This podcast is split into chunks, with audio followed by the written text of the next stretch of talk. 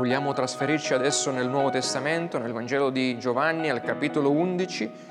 Continueremo a leggere da dove abbiamo lasciato domenica scorsa, leggeremo dal verso 28 e ci spingeremo sino al verso 53. Detto questo, se ne andò e chiamò di nascosto Maria, sua sorella, parla qui di Marta, eh, dicendole, il maestro è qui e ti chiama. Ed ella, udito questo, si alzò in fretta e andò da lui. Or Gesù non era ancora entrato nel villaggio, ma era sempre nel luogo dove Marta lo aveva incontrato. Perciò i giudei che erano in casa con lei e la consolavano, vedevano che Maria si era alzata in fretta ed era uscita. La seguirono supponendo che si recasse al sepolcro a piangere. Appena Maria fu giunta dove era, Gesù, e lo ebbe visto, gli si gettò ai piedi dicendogli, Signore, se tu fossi stato qui, mio fratello non sarebbe morto. Quando Gesù la vide piangere e vide piangere anche i giudei che erano venuti con lei, fremette nello spirito, si turbò e disse, dove lo avete deposto? Essi gli dissero, Signore, vieni a vedere. Gesù pianse. Perciò i giudei dicevano, guarda come lo amava. Ma alcuni di loro dicevano, non poteva lui, che ha aperto gli occhi al cieco, far sì che questi non morisse? Gesù dunque, fremendo di nuovo in se stesso, andò al sepolcro. Era una grotta e una pietra era posta all'apertura. Gesù disse, togliete la pietra. Marta, la sorella del morto, gli disse, Signore, egli puzza già perché siamo al quarto giorno. Gesù le disse, non ti ho detto che se credi vedrai la gloria di Dio. Tolsero dunque la pietra, Gesù alzati gli occhi al cielo disse, Padre, ti ringrazio perché mi hai esaudito. Io sapevo bene che tu mi esaudisci sempre, ma ho detto questo a motivo della folla che mi circonda, affinché credano che tu mi hai mandato. Detto questo, gridò ad alta voce, Lazzaro, vieni fuori. Il morto uscì con i piedi e le mani avvolte da fasce e il viso coperto da un sudario. Gesù disse loro, scioglietelo e lasciatelo andare. Perciò molti dei giudei che erano venuti da Maria e che avevano visto ciò che egli aveva fatto credettero in lui, ma alcuni di loro andarono dai farisei e raccontarono loro quello che Gesù aveva fatto. I capi dei sacerdoti e i farisei quindi riunirono il sinedrio e dicevano, che facciamo? Perché quest'uomo fa molti segni miracolosi. Se lo lasciamo fare, tutti crederanno in lui e i romani verranno e distruggeranno come città, ci distruggeranno come città e come nazione. Uno di loro, Caiafa, che era sommo sacerdote quell'anno, disse loro, voi non capite nulla e non riflettete come torni a vostro vantaggio che un uomo solo muoia per il popolo e non perisca tutta la nazione. Ora egli non disse questo di suo, ma siccome era sommo sacerdote in quell'anno profetizzò che Gesù doveva morire per la nazione. E non soltanto per la nazione, ma anche per, il, per riunire in uno i figli di Dio dispersi. Da quel giorno dunque deliberarono di farlo morire. Vogliate sedervi. Padre Santo, ancora noi esprimiamo il nostro ringraziamento per questa parola, per i fatti registrati nella tua scrittura che hanno solcato i secoli e sono arrivati sino ad oggi davanti ai nostri occhi. Possa il tuo Spirito farli entrare nei nostri cuori affinché possiamo maturare sempre più una fede salda, ferma nell'opera perfetta di Cristo, che sarà compiuta in maniera perfetta ed eterna al suo ritorno. Questo ti chiediamo nel suo santo e glorioso e benedetto nome. Amen.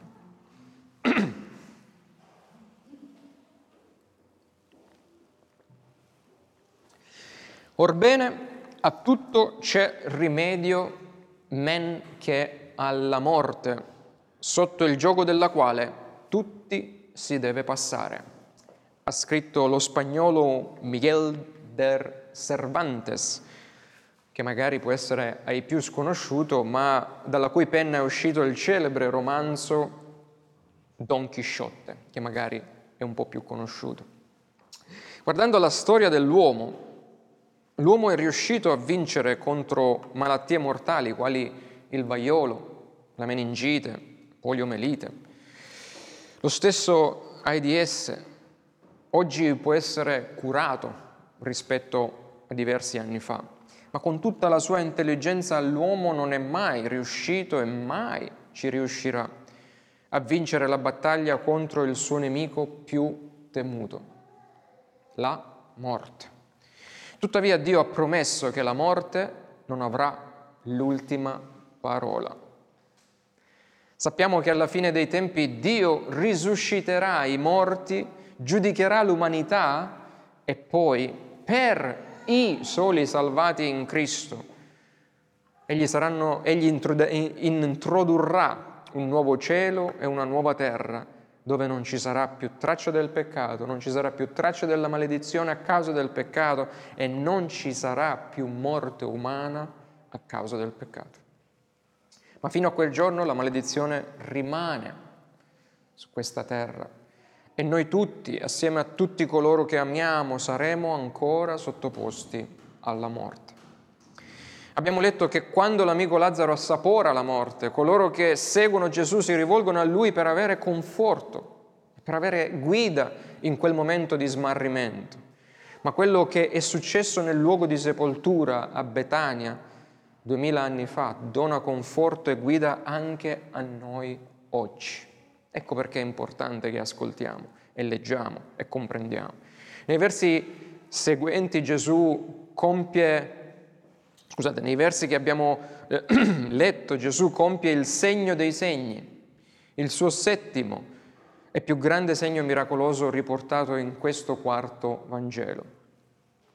Egli risuscita il suo amico dai morti, dando a tutti i presenti una prova tangibile, inequivocabile, che egli è il Dio incarnato, il Messia e Signore tanto sulla vita quanto sulla morte venuto per far rivivere la creazione liberandola dalla miseria appunto del peccato, dalla miseria della maledizione, dalla miseria della morte.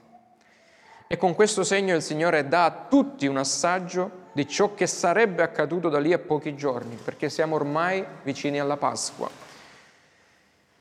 quando Egli sarebbe morto su una croce romana e poi risuscitato dai morti il terzo giorno per darci piena certezza e piena garanzia della grande risurrezione dei santi che si avrà nell'ultimo dei giorni.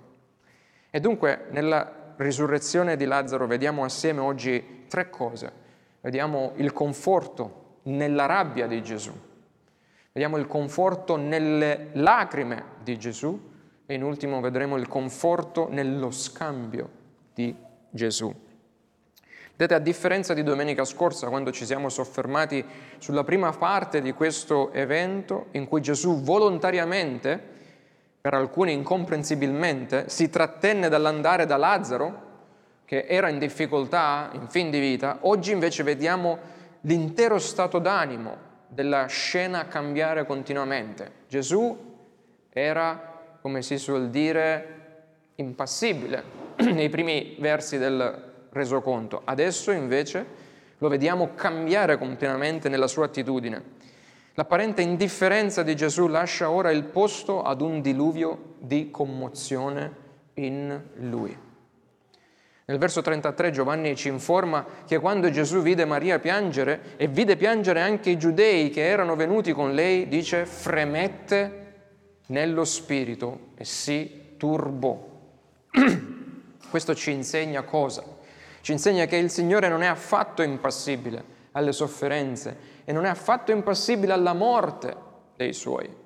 Infatti, come scrive il salmista, Dio si ricorda dei miseri e non ne dimentica il grido.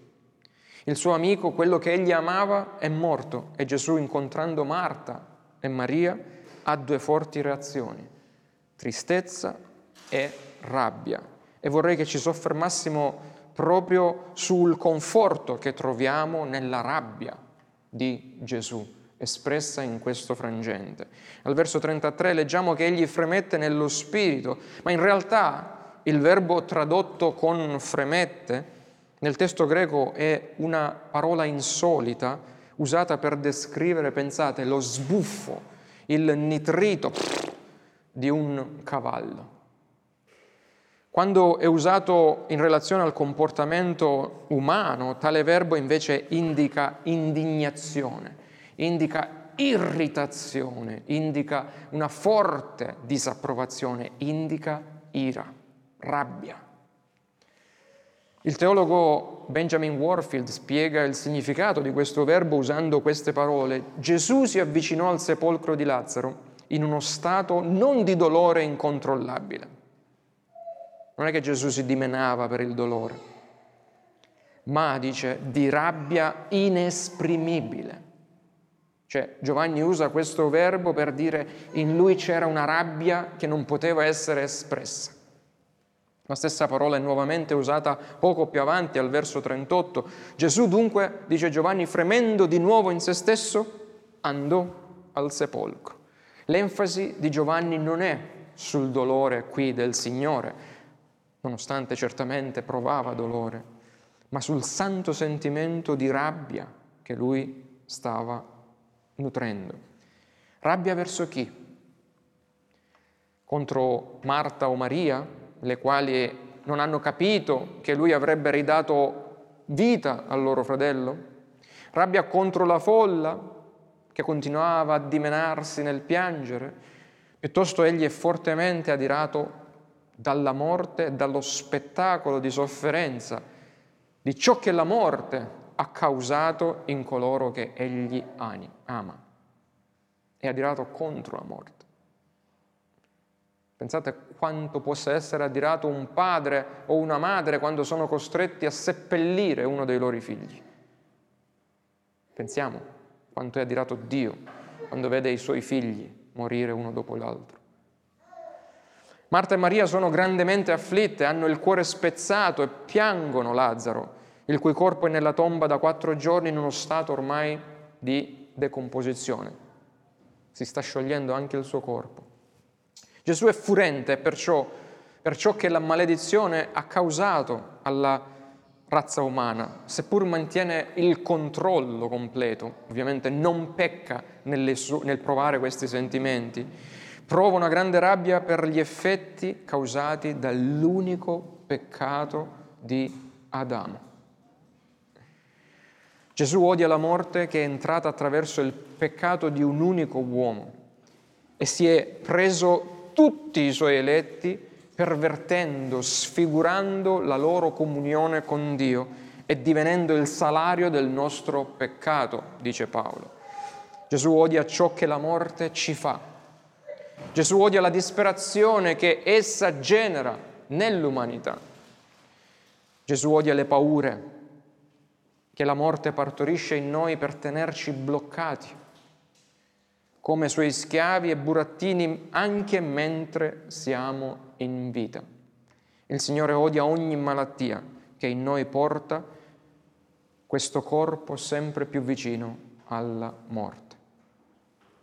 Nella morte Gesù vede non solo le macerie causate da quel peccato e da tutti i nostri peccati, ma vede l'impronta del suo odiato nemico, il diavolo, che Cristo è venuto a distruggere. Infatti Calvino commenta, Cristo non si avvicina alla tomba come uno spettatore passivo, come facevano gli altri, ma come un campione, come un eroe che si appresta ad iniziare un conflitto una guerra, furioso contro il proprio nemico che ora gli sta davanti, contro la tirannia della morte che egli è venuto a distruggere.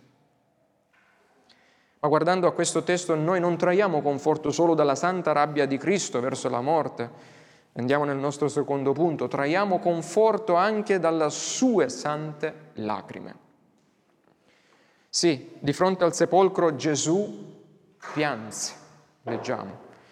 Il 35 è sì il verso più corto della scrittura, Ma Spurgeon afferma che pagine su pagine non basterebbero per esprimere il significato di cui tale verso è carico. Gesù non pianse per Lazzaro, come pensarono i giudei, in quanto egli sapeva bene che lo avrebbe fatto tornare in vita a breve. Leggiamo al verso 11. Ma il Signore piange per la miseria in cui versa l'umanità, inerme e impotente di fronte alla potenza della morte. Questo ci insegna che Gesù, vero Dio e vero uomo nella sua doppia natura umana e divina, di fronte alla tragedia della innaturalezza della morte, non resta affatto impassibile davanti alle sofferenze dei suoi. Il pianto di Gesù ci dice che Dio entra nell'angoscia del suo popolo e simpatizza con il suo popolo. Infatti è per salvare i suoi dalla sofferenza eterna che egli ha concepito, pensate, per salvare i suoi da questa sofferenza eterna che egli ha concepito sì tale meraviglioso piano di salvezza che comprendeva la sua vera sofferenza e la sua morte sostitutiva. Queste due parole, Gesù pianse, distruggono dunque ogni ragionamento umano che si ostina di affermare, ad affermare che Dio è impassibile davanti a tutto ciò che succede. Alcuni pensano che Gesù eh, abbia pianto solo nella sua natura umana, dimenticando però la ragione per cui la seconda persona della Trinità si è fatta uomo, quella di rivelarci Dio sì da una parte, ma di pagare e soffrire per noi dall'altra. È vero che Dio simpatizza con noi in modo diverso da come noi subiamo la sofferenza. Lui non subisce la sofferenza come la subiamo noi. Per prima cosa, le perfezioni di Dio, ossia gli attributi del suo carattere, non sono mai mescolate con il peccato, come invece accade per noi. Cioè lui è santo. Quando lui ha ira, la sua ira è santa. Quando lui ama, lui ama santamente.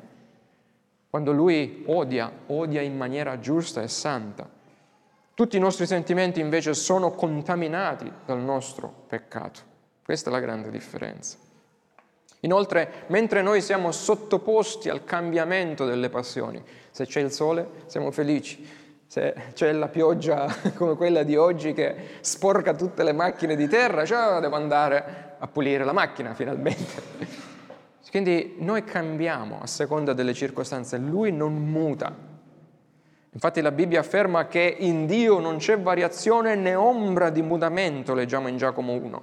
Quindi quando diciamo che Dio simpatizza con noi, non intendiamo dire che Dio viene sorpreso come noi dalla nostra sofferenza. Questo è un altro conforto. E lui non viene sorpreso quando qualcosa di grave ci accade. Ecco perché possiamo andare a Lui e trovare conforto. Tuttavia intendiamo che le cose che accadono su questa terra sono reali su questa terra e che il Dio che è reale comprende bene quello che accade qua giù. Questo diciamo quando Lui simpatizza con noi, sa che siamo nella sofferenza perché è Lui il principe della sofferenza. Ma oltre al suo simpatizzare con noi c'è un altro conforto che troviamo nelle lacrime del Signore poiché nella sua umanità perfetta Dio ha pianto, noi non dovremmo vergognarci di piangere, non dovremmo vergognarci di fare altrettanto. Sì, piangere per giusta causa non è un peccato, né tantomeno un senso di debolezza come alcuni possono pensare. Penso che tutti abbiamo già sperimentato l'essere salvati, che l'essere salvati non ci ha messo in una campana di vetro, essere salvati non significa essere sollevati dalla condizione della miseria umana. Siamo ancora soggetti alla maledizione di questo mondo, nonostante siamo salvati. Siamo ancora traviati, ci ammaliamo ancora e perdiamo ancora i nostri cari. Convenite con me che l'essere dei credenti non ci rende meno umani o distaccati da questo mondo, ma più umani, se vogliamo, e coscienti, più coscienti della condizione in cui versa questo mondo. Ecco perché dovremmo piangere forse un po' di più per la condizione di perduta in cui versa questo mondo, come fece Gesù. Dunque non è sbagliato piangere sulla morte o per la sofferenza di una persona cara. Gesù sapeva che stava per ridare vita a Lazzaro eppure pianse. Lascia che questa realtà del fatto che lui pianse santifichi ogni tua lacrima versata per una persona cara o per colei che è venuta meno. Perché non c'è niente di indegno in un figlio di Dio, figlio con la lettera minuscola, in lacrime, visto che anche il figlio di Dio con la lettera maiuscola ha versato le sue lacrime. Perché piangere santamente e non ipocritamente significa patire assieme o patire con. E noi credenti confidiamo che il nostro Salvatore patisce con noi e ha vera compassione per noi e di noi. Pensate quanto saremmo impoveriti se la Bibbia non contenesse questo brevissimo tem- verso. Gesù pianse. I cristiani hanno ricevuto e continuano a ricevere la benedizione da Dio nelle proprie lacrime, assieme all'indicibile conforto nel conoscere che il Cristo piange con noi nel nostro dolore e nella nostra morte. Restiamo forse impassibili noi genitori terreni quando vediamo i nostri figli soffrire per questo o soffrire per quello? Beh, certo che no, noi non restiamo impassibili. In settimana ho provato una di queste sofferenze genitoriali, diciamo, mentre cercavo di trattenere e tranquillizzare la mia piccolina di quasi tre anni, che sul letto d'ospedale si contorceva mentre riceveva i punti di sutura tra grida e lacrime. Se soffrivo anch'io con lei per vedere le conseguenze della sua caduta, figuriamoci quanto grande sia la sofferenza del Signore, il Re della sofferenza per le multiformi sofferenze che la nostra caduta nel peccato ha portato sull'intera umanità. Riusciamo a capire?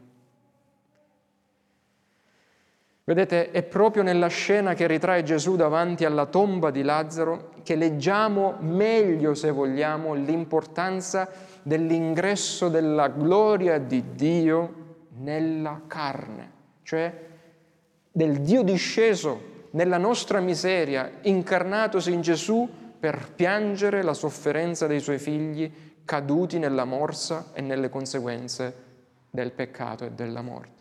Cioè proprio nel vedere Lui, la gloria di Dio incarnata davanti alla morte, riusciamo, e piangere, che magari riusciamo a vedere meglio la condizione di Dio dopo che noi siamo caduti nel peccato. E, al suo comando togliete la pietra, al verso 39, cosa vediamo? Se non il guerriero Gesù entrare in battaglia contro la morte. Basta lacrime, basta lamenti. A quel tempo le famiglie più facoltose pagavano coloro che piangevano i morti, un po' come si faceva, diciamo, nei nostri paesini magari un po' di anni fa. Basta lacrime, basta lamenti, alla morte è stato concesso abbastanza onore, dice Gesù. E contro il potere della morte, la gloria di Dio incarnata, ora non solo si è incarnata in Cristo, ma entra nella tomba di Lazzaro per distruggere la morte e prendersi il suo figlio. Questo comando coglie tutti di sorpresa. Pensate, se la gloria di Dio non avesse mutato la morte in vita in quella tomba, pensate, se Lazzaro non fosse stato risuscitato, l'apertura della tomba con il corpo ormai putrefatto di Lazzaro all'interno avrebbe reso all'istante cerimonialmente impuri davanti a Dio tutti i presenti, perché per legge non potevano contaminarsi con un morto. Ecco perché Marta, non avendo ancora compreso cosa stava per succedere, disse, Signore, egli puzza già, perché siamo al quarto giorno, che stai facendo? Che stai facendo? ma il Signore è lì per dichiarare vittoria sulla morte e annullare tutti gli effetti negativi della morte, ridando vita alle ossa secche di Lazzaro, mostrando a tutti e anche a noi oggi la gloria del Padre che ha usaudito la sua preghiera. Lazzaro, vieni fuori, Gesù grida a gran voce usando la stessa parola potente con cui in principio ha comandato e da nulla tutto è stato creato. E alcuni credono che se egli non avesse menzionato in modo particolare il nome di Lazzaro, tutti i morti sarebbero tornati in vita al suo potente comando. Immagina lo shock e la gioia tra gli spettatori alla vista di un uomo morto ora vivo, molto vivo, che cammina inciampando magari fuori dalla sua ex tomba, ancora legato dalle fasce funebri. Immaginate la scena, immaginatevi voi lì. Questo ci dà ben a vedere la potenza della gloria di Dio che fa irruzione nella casa dell'uomo forte per saccheggiarlo dei suoi beni. Dio entra nella morte per riprendersi i suoi figli. Matteo 12, 29. Molti dei giudei che erano venuti da Maria e che avevano visto ciò che egli aveva fatto credettero in lui, leggiamo al verso 45. Tuttavia leggiamo anche che i capi dei sacerdoti e i farisei si riunirono, riunirono il Sinedrio e per bocca del sommo sacerdote Caiafa sentenziarono la morte del Salvatore. Gesù sapeva che sarebbe successo questo, sapeva che lo avrebbero condannato a morte. Doveva risuscitare Lazzaro per far accadere questo, per far accadere questa sentenza, perché l'unico modo per far uscire Lazzaro e tutti noi credenti dalla tomba, dalla morte, sarebbe stato proprio quello di seppellire se stesso. Ecco. L'unico modo per far uscire Lazzaro dalla morte che egli era che Gesù fosse ucciso. Gesù lo sapeva, ma ecco cos'è il Vangelo. Il Dio incarnato che si è così impegnato a porre fine alla nostra sofferenza e morte venendo nel mondo per prendere Lui stesso il nostro posto, la nostra sofferenza e la nostra morte. Dunque noi possiamo avere conforto nella rabbia di Gesù contro la morte e nelle lacrime da Lui versate contro la nostra sofferenza grazie proprio in virtù del conforto che troviamo nello scambio operato da Gesù per noi sulla croce. E questo è il nostro ultimo punto. Nel vantaggio che un uomo solo morisse per il popolo affinché non perisca tutta la nazione, leggiamo al verso 50.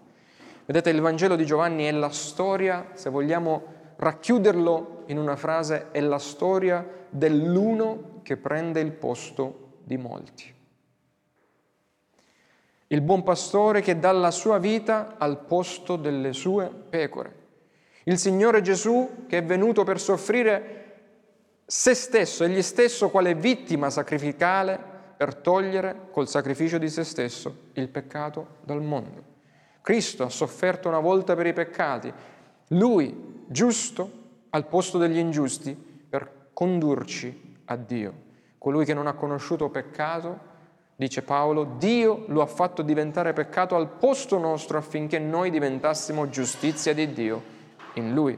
Riflettiamo su questo scambio di condizione che c'è stato e riponiamo dunque la nostra speranza ferma, certa nel Salvatore, perché siamo tutti peccatori che abbiamo bisogno che il nostro peccato sia scambiato con la sua giustizia.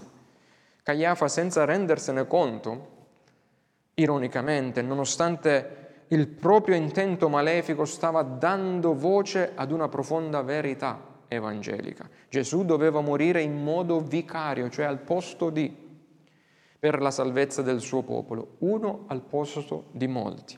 Quindi venendo al significato più vero di questo resoconto, Giovanni afferma in modo esplicito che Gesù doveva morire per la nazione e non soltanto per la nazione. E questa è la nostra gioia il nostro ma, conforto, ma anche per riunire in uno i figli di Dio dispersi, me e te. Questo è il grandioso messaggio del Vangelo, il figlio di Dio, l'uno che dà la vita per molti. Spesso sentiamo dire, ah, se Dio esistesse non sarebbe indifferente a tanto male che c'è qua giù. No? Quante volte sentiamo questo? Dov'è questo tuo Dio? Questo Dio di amore? Perché permette questo e quello? Infatti, infatti Dio non è indifferente, anzi, la scrittura non ci pone di fronte ad una delle tante religioni che offrono il loro Dio con la lettera piccola distante o un Dio che ama a parole ma non a fatti. Qui leggiamo di un altro Dio. Ci mette davanti di fronte al Dio che ha sofferto per la sua creatura, che invece lo ha rigettato e che si è scambiato per ridare gioia nella sofferenza, per ridare vita laddove la morte aveva preso il dominio. Chi trova conforto nello scambio che Cristo ha operato per salvare il peccatore troverà certamente conforto nella santa sua rabbia contro la morte e troverà conforto nelle lacrime di questo Dio verso la sofferenza terrena e potrà riformulare, colui che trova questo conforto potrà riformulare il famoso proverbio che abbiamo oh, letto in apertura, credendo che per chiunque è in Cristo, chiunque è salvato, da Cristo, a tutto c'è rimedio, anche alla morte, sotto il gioco della quale il credente non dovrà più stare. Questo è il proverbio che si addice ai credenti. Anche alla morte c'è rimedio. Alla risurrezione di Lazzaro i capi religiosi, notando i potenti segni di Gesù, chiesero cosa dobbiamo fare con costui che ci sta rovinando il business, ci sta rovinando il mercato. E con questa domanda dobbiamo confrontarci anche noi oggi. Che facciamo noi di questo Gesù oggi? Sono tre le risposte che puoi dare. Primo, come la folla puoi evitare di prendere una posizione nei confronti di Gesù, come d'altronde fanno oggi molte persone. Tuttavia, una saggia, sobria valutazione dei fatti della vita di Gesù fornirà la scientifica prova, possiamo dire, che egli è veramente il figlio di Dio, proprio come i fatti della sua morte e risurrezione dimostrano che lui è il Salvatore del mondo. Vuoi ignorare tutto questo? Ma sappi che nella tua morte affronterai le conseguenze eterne del tuo rigettare Gesù. Se non credete che io sono, disse Gesù, morirete nei vostri peccati. E se in questa vita lo puoi ignorare, quando ogni ginocchio si piegherà e ogni lingua confesserà che Gesù, Cristo è il Signore, alla gloria di Dio il Padre, allora anche tu dovrai riconoscerlo. Secondo, seconda opzione, puoi opporti a Gesù come fece Caiafa e il Sinedrio, ma così facendo ti unirai a quella lunga lista di grandi perdenti della storia. La storia è piena di testimonianze di coloro che si opposero a Gesù e al suo Vangelo. Tutti loro se ne sono andati e giacciono nelle braccia della morte, mentre la Chiesa di Cristo e il suo Vangelo rimangono vivi nei secoli dei secoli. Preferisci tu unirti a questi schernitori di Cristo, i quali si consigliano, dice il salmista, insieme contro il Signore e contro il suo unto? Sappi che di costoro il salmista scrive, colui che siede nei cieli ne riderà, il Signore si farà beffa di loro. Ma se capiamo chi è veramente Gesù, c'è solo un'opzione sensata per noi, la terza, credere in Gesù e seguirlo, sapendo che Gesù è Salvatore solo per coloro che lo ricevono anche come Signore, non solo come Salvatore, ma anche come Signore. Egli ti chiamerà alla sua croce laddove dovrai perdere la tua vita, tutto ciò che pensi che tu sia, al fine di riguadagnarla nel trionfo della sua risurrezione. Scegliendo Cristo non sarai una vittima della morte, come lo furono i capi religiosi. Sarai invece beneficiario della vita di Dio per la morte del suo unico figlio. E la tua vita acquisterà un vero significato perché alla fine Gesù ti accoglierà nella sua gloria eterna. Che conforto c'è nel sapere che colui che odia così tanto la morte è lo stesso che asciugherà ogni lacrima dai tuoi occhi e per te non vi sarà più la morte né lutto né lamento né affanno perché le cose di prima sono passate, leggiamo in Apocalisse. E nell'ultimo grande giorno, giorno glorioso in cui Gesù ritornerà, egli, elencando i nomi presenti nel libro della vita, ci chiamerà per nome non solo Lazzaro, Vincenzo, Abbondanza, Rosaria. Ordinerà a ciascuno delle nostre tombe, ordinerà a ciascuna delle nostre tombe di restituire i nostri resti, i nostri corpi. Tuttavia, a differenza di Lazzaro, che fu riportato in vita sì, ma non glorificato, quindi dovette rimorire una seconda volta, noi invece risorgeremo in corpi incorruttibili, perfettamente adatti per l'eternità alla presenza della gloria di Dio. Che facciamo di questo Gesù? Facciamo di noi il nostro conforto? Vogliamo pregare. Padre del cielo, ancora grazie per questa opera meravigliosa e potente che hai trascritto nella tua parola affinché potessimo avere quella fede, quella certezza che come hai risuscitato dai morti non solo Lazzaro, ma soprattutto il tuo unigenito figlio che ha dichiarato vittoria sulla morte e sul suo reame, Padre, tu farai altrettanto per tutti quelli che hanno creduto. Attendiamo con gioia il suo ritorno per celebrare la risurrezione dei morti a vita in Cristo. Padre, fa sì che ci siano molti tra di noi coloro che ancora non sono risorti spiritualmente in Cristo, che possano e che possa la tua parola,